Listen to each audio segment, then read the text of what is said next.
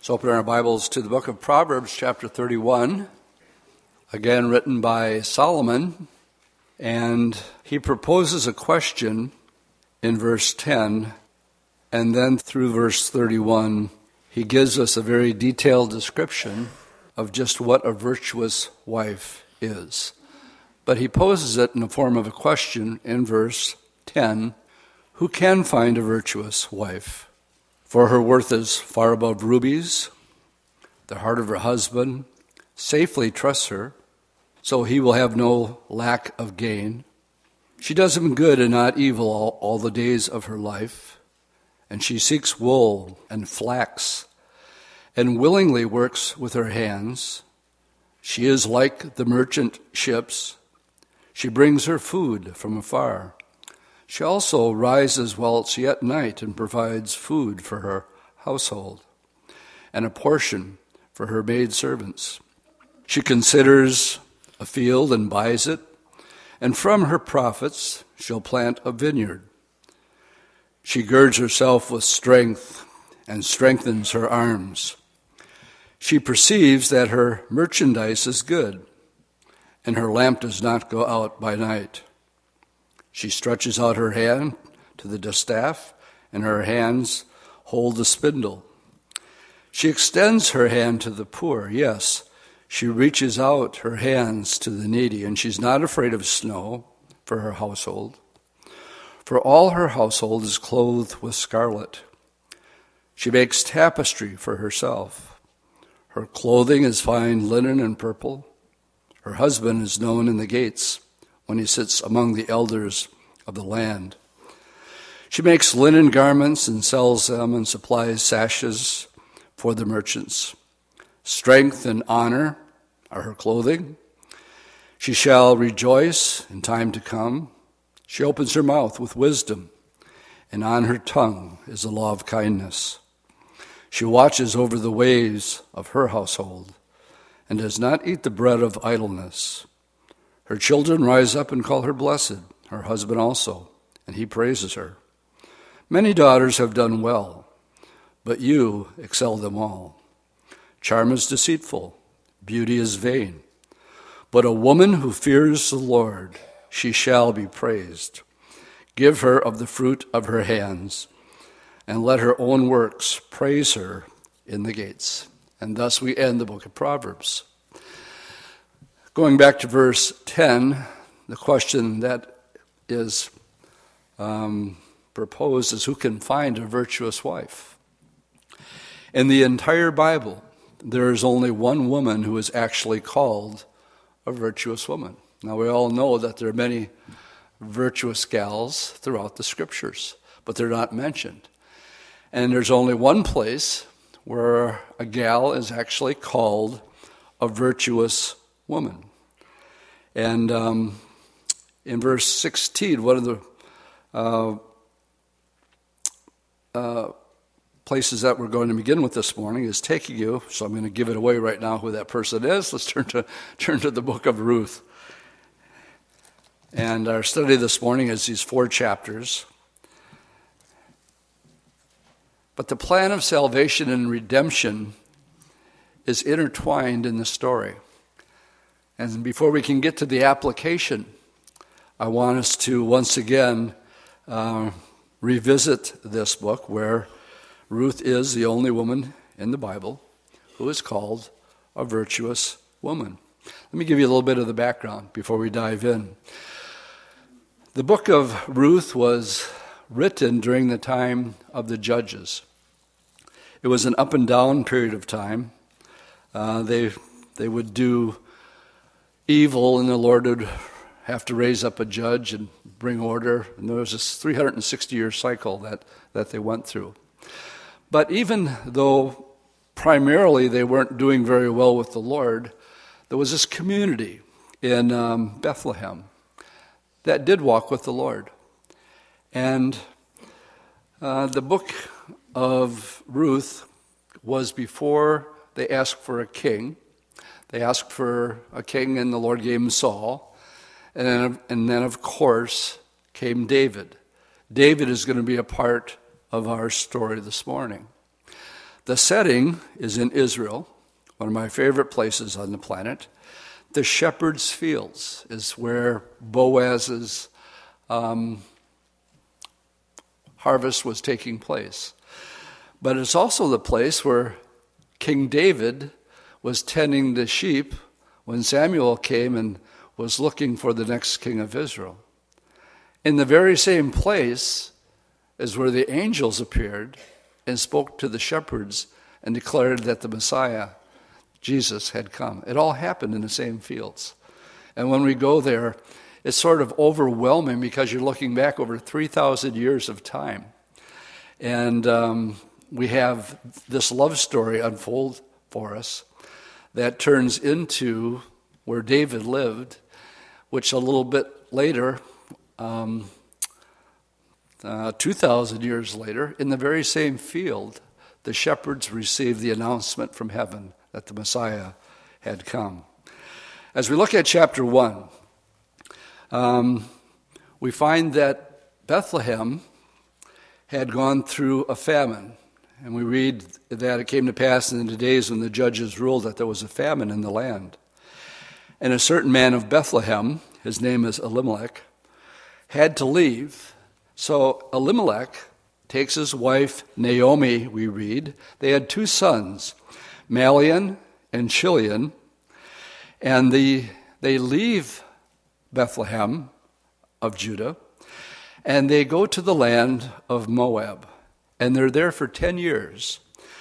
During that 10 year period of time, Naomi's husband, Elimelech, he dies. And her two sons married two Moabite women, Orpah and Ruth.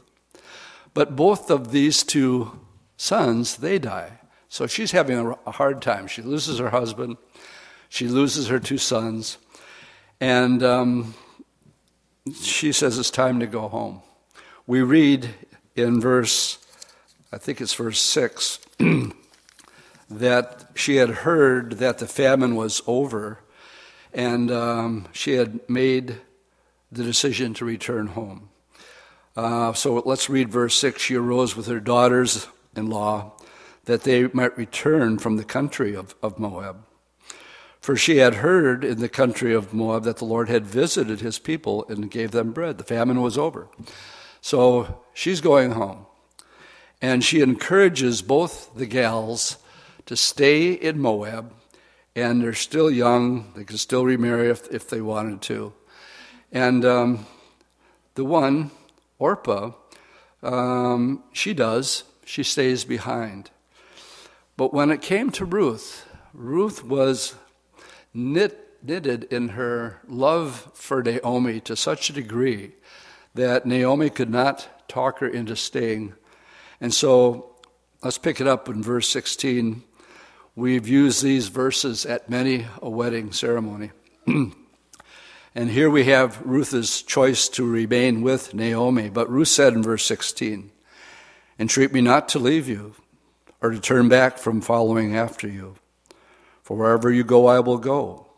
Wherever you lodge, I will lodge. Your people shall be my people, and your God, my God. Where you die, I will die, and there will I be buried. The Lord do so to be in more also if anything but death parts you and me. And when Naomi saw that she was determined to go with her, she stopped speaking to her. What I want to point out in this um, statement by Ruth is she was converting. She knew that Naomi was from Israel, she was Jewish. And here she says, Your God is going to be my God from this day forward. And um, they return. And so, it, picking it up in verse 18, we have um, this, this homecoming. And um, everybody's excited because they haven't seen Naomi for, it's been 10 years now. And here comes Naomi. They don't see Elimelech. They don't see the two sons. They, they just see this Moabite woman, woman who is, is with her. And they said, Welcome home, Naomi, in verse 19. But she says, Don't call me that because it means pleasant. Do not call me Naomi, but call me Mara. Now, Mara means bitterness. And uh, for the Lord has dealt bitterly with me. Uh, she says, I went out full. I had my husband, I had my two sons, but I'm coming back empty. And so don't call me pleasant because I'm not, but call me Mara because I'm bitter. And uh, she just sort of settles in, and um, that's sort of the end of uh, chapter one. Now, in chapter two, uh, they have no means, they have no um, sons to um, do the farming or provide for the food. She has no husband. So, what happens, there was a law that it was harvest time when they came back. And one of the laws in the Old Testament is the law of gleaning. Now, if you're taking notes, you don't have to turn to this one. We're going to go back to Leviticus in a little bit. But what happens is um, Ruth asked if she could go and glean in the fields. Now, many people today, because of our technology, are somewhat familiar with the terminology of gleaning, but it was actually part of the law that the Lord gave to Moses. It wasn't just 10 commandments, it was over 300. And here's one of them Leviticus 19, verse 9. It was sort of the welfare program that God established for poor people. In verse 9 of Leviticus 19, it says, When you reap the harvest of your land, you shall not wholly reap the corners of the field, neither shall you gather the gleanings of the harvest, and thou shalt not even glean the vineyard. Okay, we've gone from the wheat field now to, to the vineyards, one of the grapes are grown. Neither shalt thou gather every grape of thy vineyard, and thou shalt leave them for the poor and for the stranger. I am the Lord your God. So, what we have in verses 1 through 7 is Naomi showing up in the field of Boaz, and it's her first day there. And we read, um, after getting permission from Naomi, verse 3 says, And she left and went and gleaned in the field after the reapers. And she happened to come to the part of the field that belonged to Boaz, who was of the family of Elimelech. Now, here's the first time we find out that there's relation, blood, a blood connection between Naomi and Boaz. It's his field. He's a very wealthy man. And we read in verse 4 Boaz came from Bethlehem. So you leave Bethlehem and you go, you would be going towards Jerusalem, which would be to the uh, north. And uh, that's where the shepherds' fields are. The amazing thing is, after 3,000 years, there's no buildings allowed down there. There's still the shepherds' fields. I'm sure the trees have come and gone, but the landscape is, is basically the same. And so here, here's the owner of the field. He's going to go out and see how the crop is coming in. Now, how would you like to go to the office or wherever you go to the work, and the boss shows up, and the first thing he says is, The Lord be with you. How would you like to have your boss say that to you in the morning? The Lord be with you. uh, and they answered back, The Lord bless you. That'd be a great way to start your day. Uh, then Boaz said to his servant who was in charge of the reapers, so here's the foreman, Whose young woman is this? Who's, who's, the, who's the new gal that's gleaning? And so the servant who was in charge of the reapers answered and said, Well, it's, it's a young Moabite woman who came back with Naomi from Moab. And she said, Please let me, me glean after the reapers among the sheaves.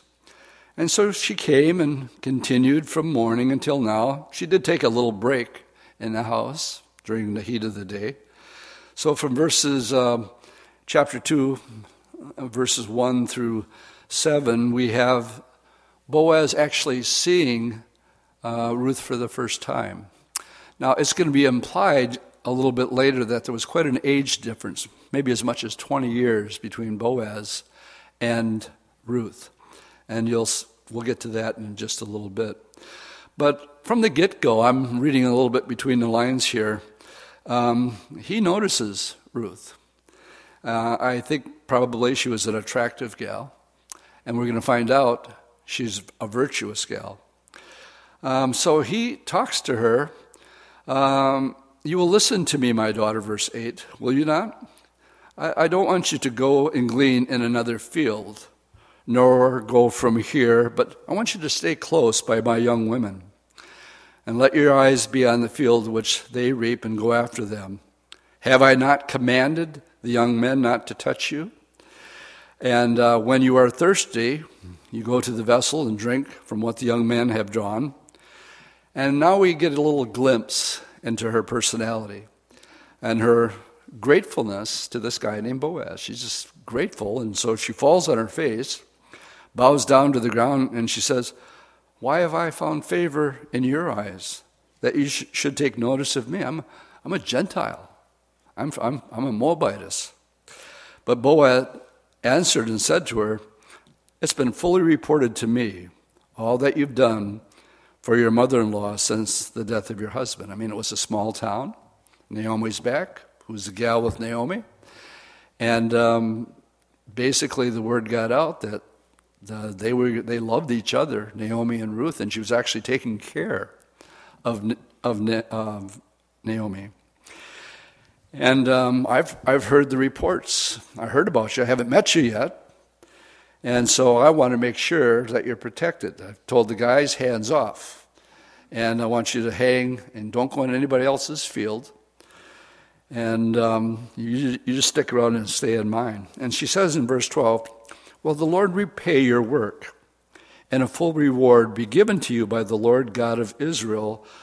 Notice under whose wings you have come for, for refuge. And then she said, Let me find favor in your sight, my Lord, for you have comforted me. You've spoken kindly to your maidservant, though I'm not like one of your maidservants. I'm not Jewish, I'm, I'm a Moabitess.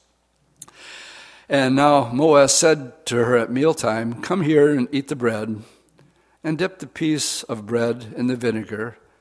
And so she ate. Uh, she hadn't had means for a meal, and so Boaz is um, actually taking her out for lunch, I suppose you'd say. And um, she ate and was satisfied.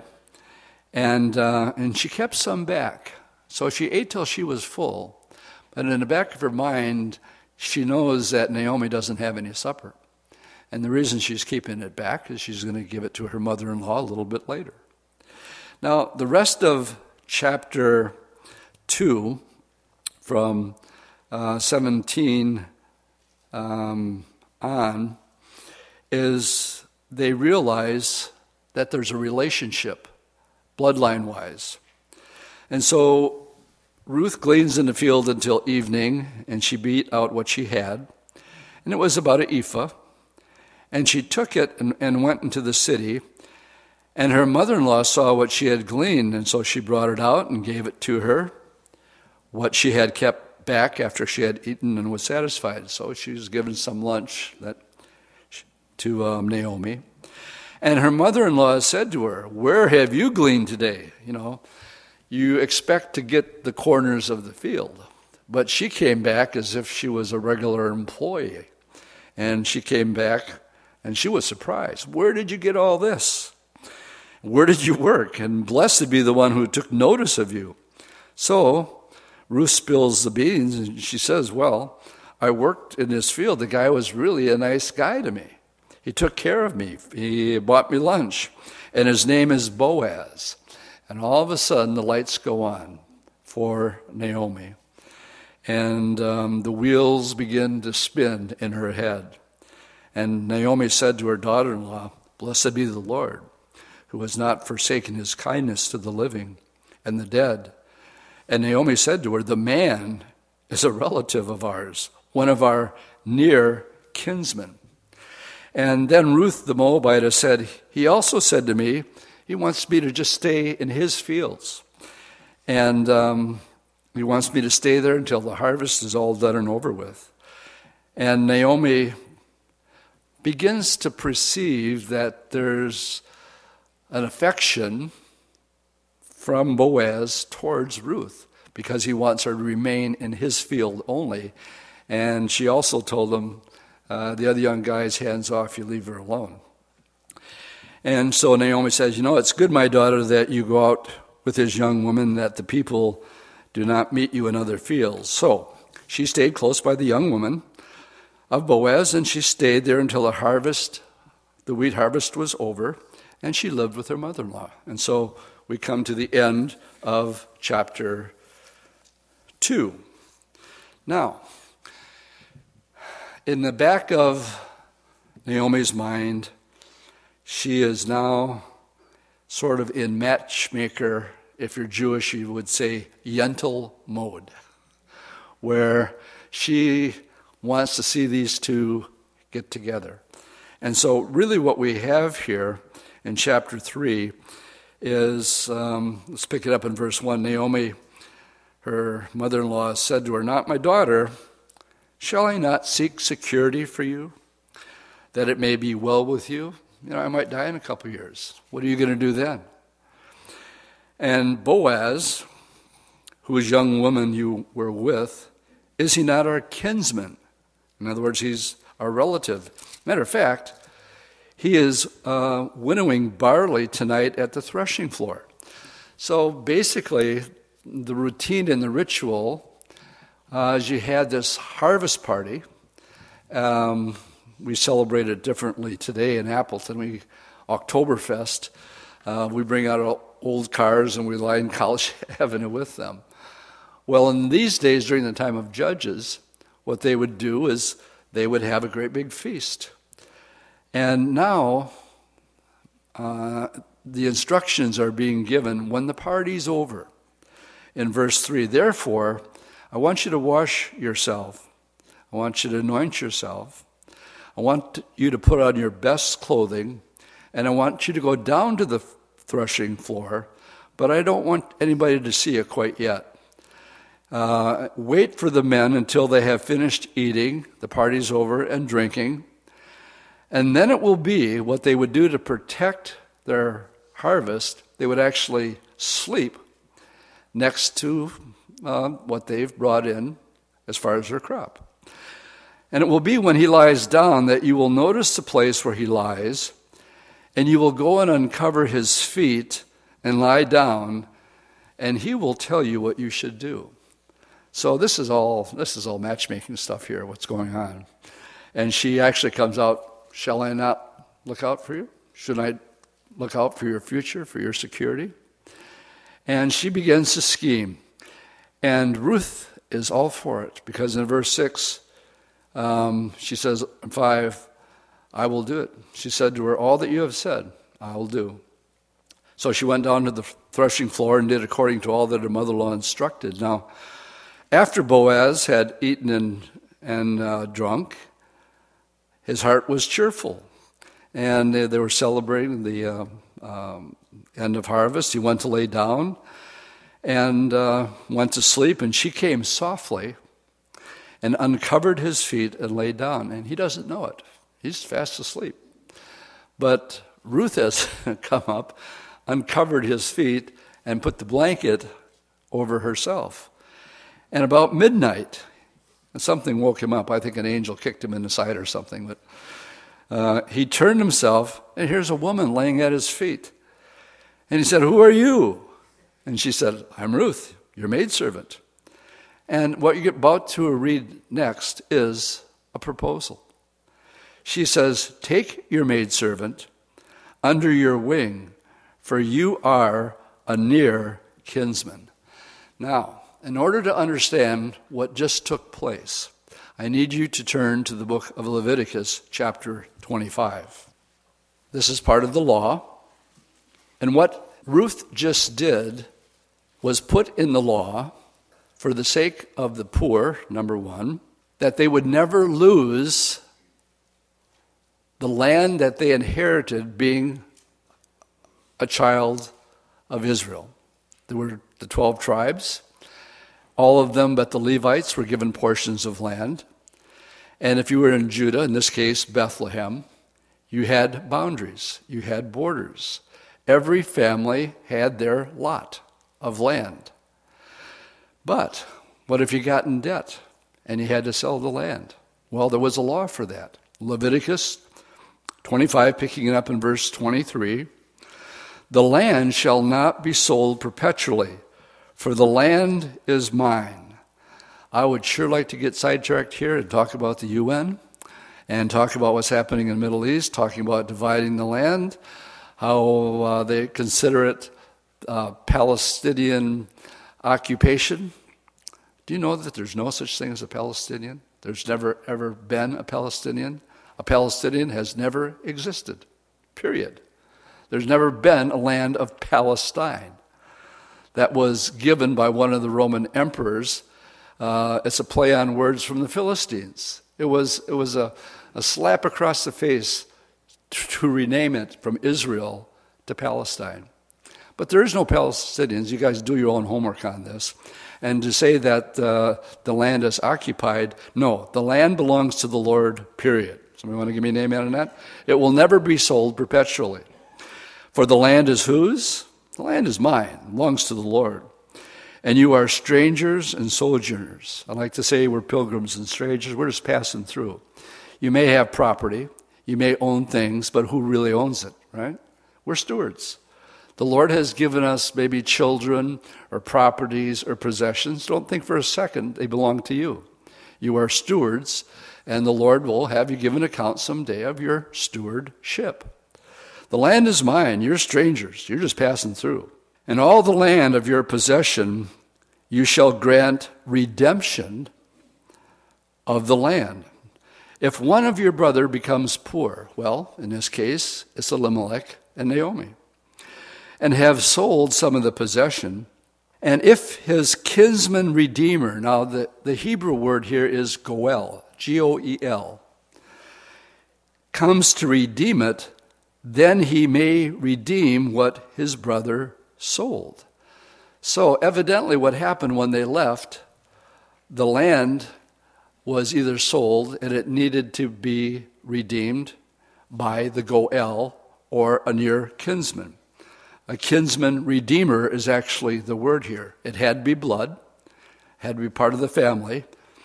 The reason is so then he may be redeemed or if the man comes and has no one to redeem it, he himself becomes able to redeem it. Let him count the years since the sale and restore the balance to the man whom it was sold, that he may return to his possession. Um, so the land, even if you could never repay it, in verse 29 says, when the year of Jubilee came, at seven sevens, 40, 49 Sabbaths, when the 50th year came, no matter what you owed, it went back to the original owner. It was called the, the, the, the celebration of the Jubilee, verse 28. And in the Jubilee it shall be released, and he shall return to his possession. You never lose it if you live long enough to be 50. Now let's go back to our story. And we're in chapter 3.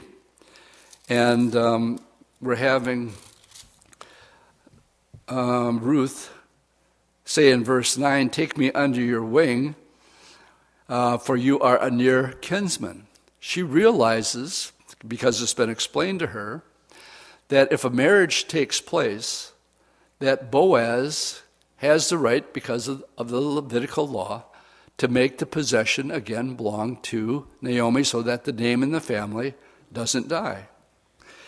And so now Boaz said, Blessed are you of the Lord, my daughter, for you have shown more kindness in the end than at the beginning, and that you do not go after younger men, whether poor or rich. I think she was attractive. I think she was young. And I think she was older because of what's being implied here. I could be wrong. But that's a, what he's saying is, you know, you could have anybody you want, and what, why do you want me? And now, my daughter, do not fear, for I will do all that you request. For all the people of my town know that you are what? Say it. A virtuous woman.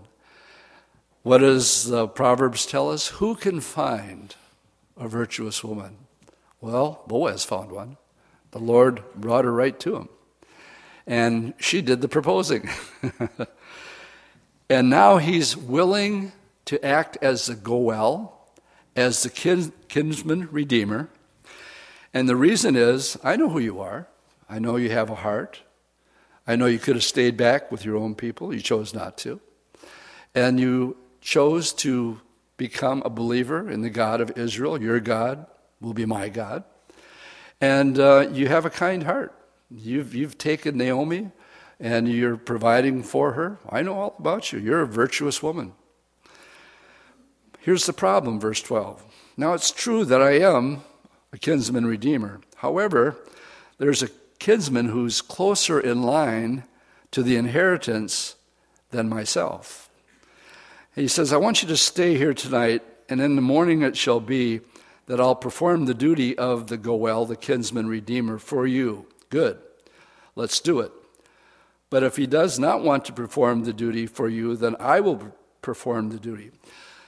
So he sends her home before the sun comes up. He doesn't want anybody to know that she uh, made this proposal. But I'll tell you one thing um, Boaz didn't go to sleep the rest of that night. he was waiting for the sun to come up. And the way they did business back in those days is they would meet at the city gates when we visit the Tel Dan, the city of Dan in the northern Galilee. They uncovered the original gates and actually the original judgment seat where business was done. And so now a transaction has to take place. He wants to fulfill the role of a kinsman redeemer, but he needs witnesses. Today you need to go down to the bank and then to the lien company, and that's how we do business today. Well, that's not how it was done then. What you did then is he sends her home with um, a lot of extra food for Naomi. He says, verse 17, don't go home empty handed. Then she, then she said, Sit still, my daughter, until you know how the matter will turn out. Now, this is Naomi talking to Ruth. Um, for the man will not rest until he has concluded the matter this day. Which brings us to the last chapter of chapter 4. And um, he's just waiting for this guy to come passing by who's closer relative than himself. And all of a sudden he sees him coming. He's waiting at the gate. I can just see him. And um, my Bible, the New King James says, Come here, friend, sit down. Well, if you have the King James, it's Ho such a one. And I got, I got, I got so tripped up with that name that you would call somebody, hey, ho such a one, come on over here, that I actually named one of my cockatoos birds ho such a one, because I thought, now that is a different name. Ho such a one, come on over here. But it, New King James, his friend, says, sit down. And so he came over and sat down, and, and he lays it all out. He says, you know, the story about Elimelech and Naomi, they had to leave, they had to sell their land. He died. And, um, you know, you and I, our kinsmen redeemers, we got, we got first rights to buy that property. That's ours.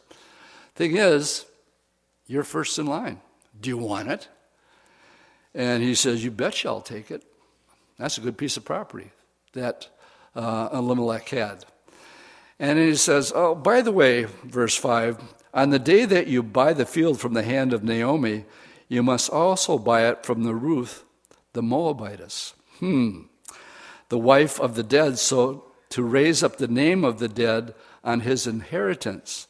And all of a sudden, he has a change in his desire for the property.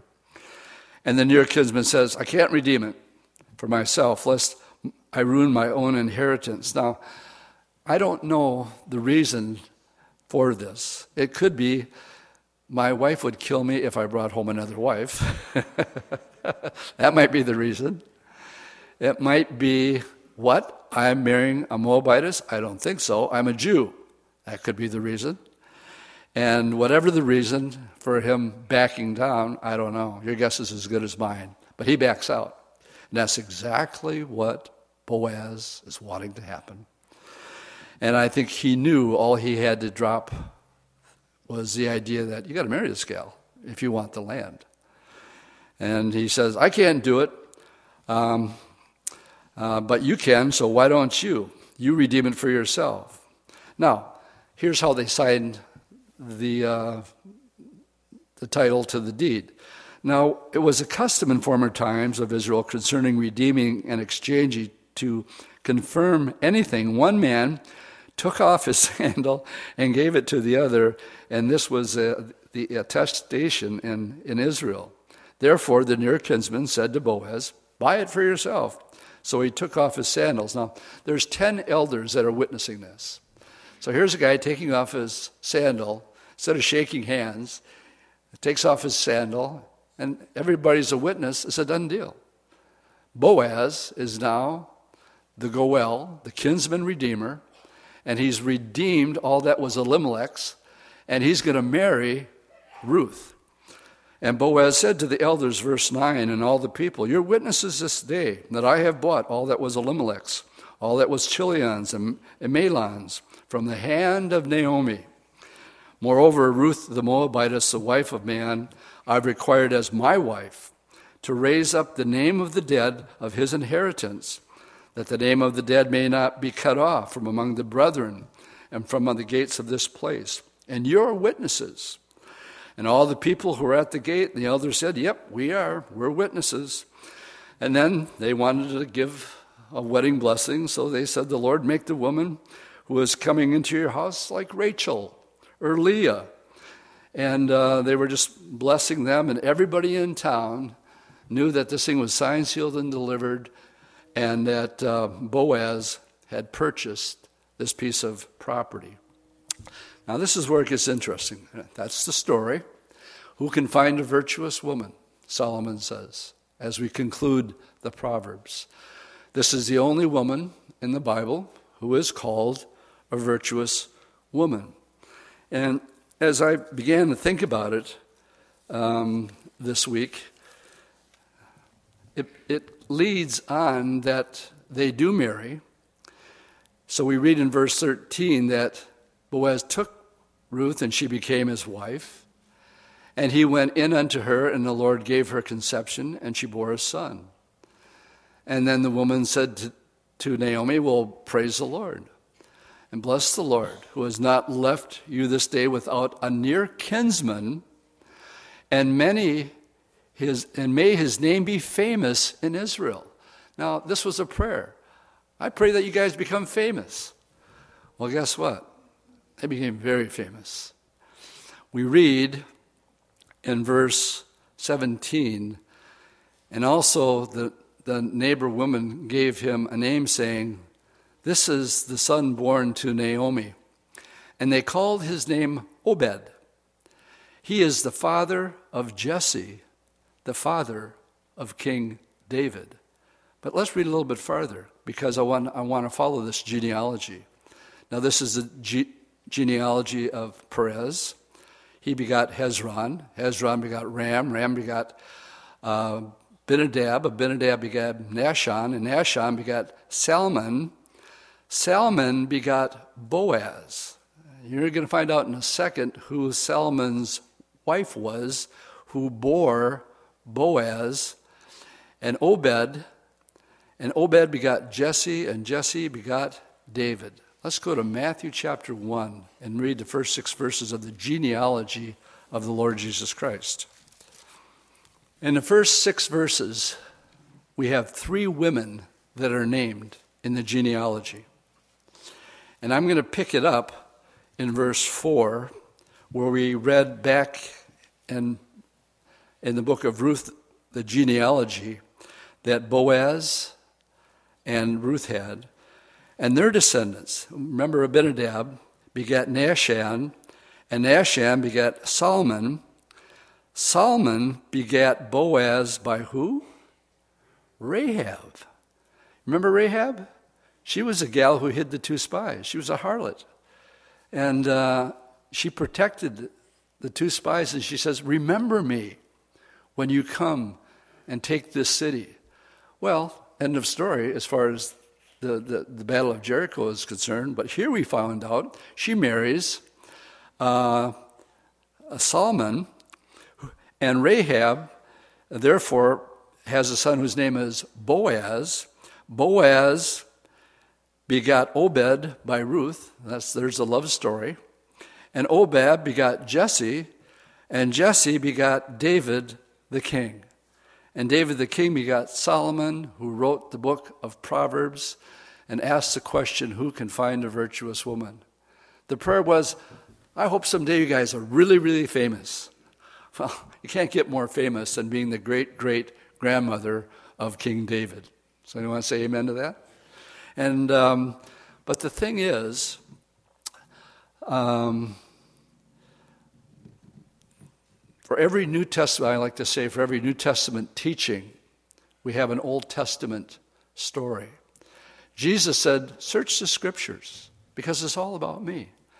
And even the Old Testament is all about redemption. And um, please turn with me to Matthew chapter 13, just one parable. And in closing this morning, we're going to have an old, a New Testament teaching where we find an Old Testament picture. Let me say it again. And I marvel how the Holy Spirit intertwines. And the more you get serious about the Bible and the more you study the Bible, you watch these amazing things come together that you would never see unless you simply read through the Bible continually pieces of puzzles begin to come together, greater clarification. And so Jesus is explaining what the kingdom of heaven is like. And he does it in parable form. Verse 44 of Matthew 13 says, Again, the kingdom of heaven is like a treasure hidden in a field, which a man found and hid. And for joy, he goes and sells all that he has and he buys the field. Now, there's the teaching, but the book of Ruth is the picture. And here's how the story goes Jesus is a type of Boaz. Ruth, a Gentile, is a type of the church. Ruth was a Gentile, a Moabite. The church is Gentile, mixed up with other um, Jews that um, are Messianic Jews. Here's, here's where it gets interesting Boaz was rich, he was the boss. Um, he didn't need another field. He didn't need it. He had more than what he could ever possibly want. But he bought the field. Well, why did he buy the field? Was he really interested in the field? No, there was this treasure in there called Ruth that went along with the deal. So we find that Boaz's real interest isn't buying another piece of land. His real interest is, I want this gal. And the way to get it is, I got to buy the field. I have to be a Goel, a kinsman redeemer. I have to be part of the bloodline in order for this redemption to take place. He bought the field because of the treasure, Ruth, that went along with the deal. And then it was announced before everybody. Now, Jesus said the kingdom of heaven is like a man who buys a field because of the treasure that's in the field. Here's the creator of the universes. How many billions of galaxies are there out there? How many planets that we're discovering almost on a daily basis are there? Question Does our Lord Jesus Christ need another planet? Answer no, he's got lots of planets. But he left everything when it says what the kingdom of heaven is really all about is the creator of the universe leaving it all behind.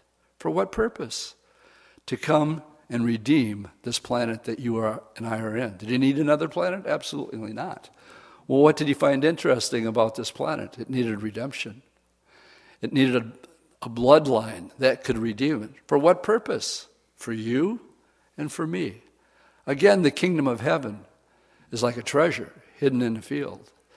And the one who has everything, left everything, came down, and by his blood, um, he left all that he had in heaven, and by his blood, he redeemed this planet. The treasure is simply for you and me. God so loved the world that he gave his only begotten Son, that whosoever, I want to dwell on the whosoever part here. Remember, before this could happen, it was Ruth that was the one asking for redemption. Remember? She says, Will you fulfill the law of the kinsman redeemer? She asked her Redeemer to redeem her. And so, in the same way, this is where it connects together. In order, when it, I don't want to give the impression of universalism, what is what I'm saying this morning, that God so loved the world that everybody now is saved. No. Ruth had to ask for redemption, and she did. And uh, was Boaz hesitant? Not in the least. He was very much interested in Ruth. And he says, oh, I'm going to do it. And so, um, he has become, Jesus has become our kinsman redeemer. What are the qualifications?